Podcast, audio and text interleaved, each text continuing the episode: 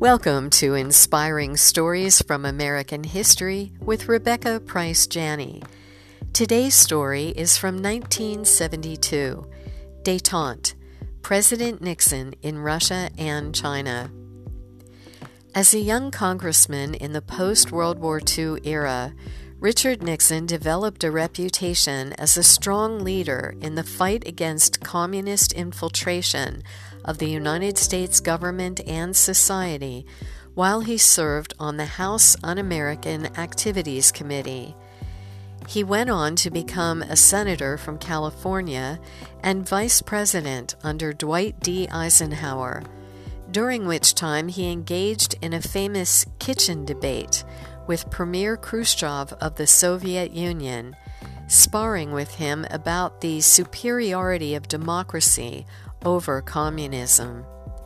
John F. Kennedy narrowly defeated the Cold Warrior for the presidency in the 1960 election, but Nixon maintained an active political profile. In the late 1960s, he surprised some people by suggesting that it was unwise for the United States to shun completely the Chinese communists. He stated, We simply cannot afford to leave China forever outside the family of nations, there to nurture its fantasies, cherish its hates, and threaten its neighbors. It isn't a stretch to conclude he felt similarly about the antagonistic relationship the U.S. had with the other communist superpower, Russia. After Nixon became President of the United States in January 1969, he quickly began signaling both Russia and China that he wanted to open diplomatic relations. In February 1972, he made a historic visit to the Far East, where he held talks with Chinese leaders, the first U.S. president to go to that country. That May, he traveled once again into communist territory to meet with Premier Brezhnev in Moscow, and the two leaders signed the Strategic Arms Limitations Treaty. Although far from conclusive in its sweep, it was a first big step back from the nuclear brink. Gradually, the three nations began to pursue cultural, diplomatic, and economic ties with each other. Someone else who had been desirous of a more open relationship with the communists, the Russians in particular, was evangelist Billy Graham.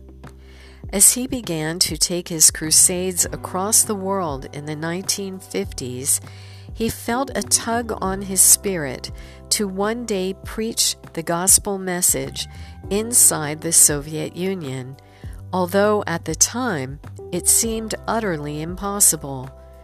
Shortly after President Nixon went to Moscow, Graham's team started talking to Soviet officials about allowing him to come behind the Iron Curtain. They permitted him to go to Hungary and Poland, and Graham continued to pray for an opening to Russia itself, which at last happened in 1982.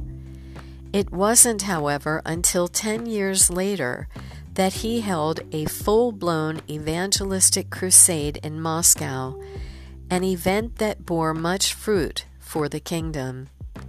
In three days, Russians packed the stadium to capacity and beyond 35,000 to 50,000 per meeting, with nearly 43,000 of them signing commitment cards proclaiming that they wanted to be followers of the Lord, whom their leaders had been denying since 1917. Thank you for joining me for inspiring stories from American history. I'm Rebecca Price Janney.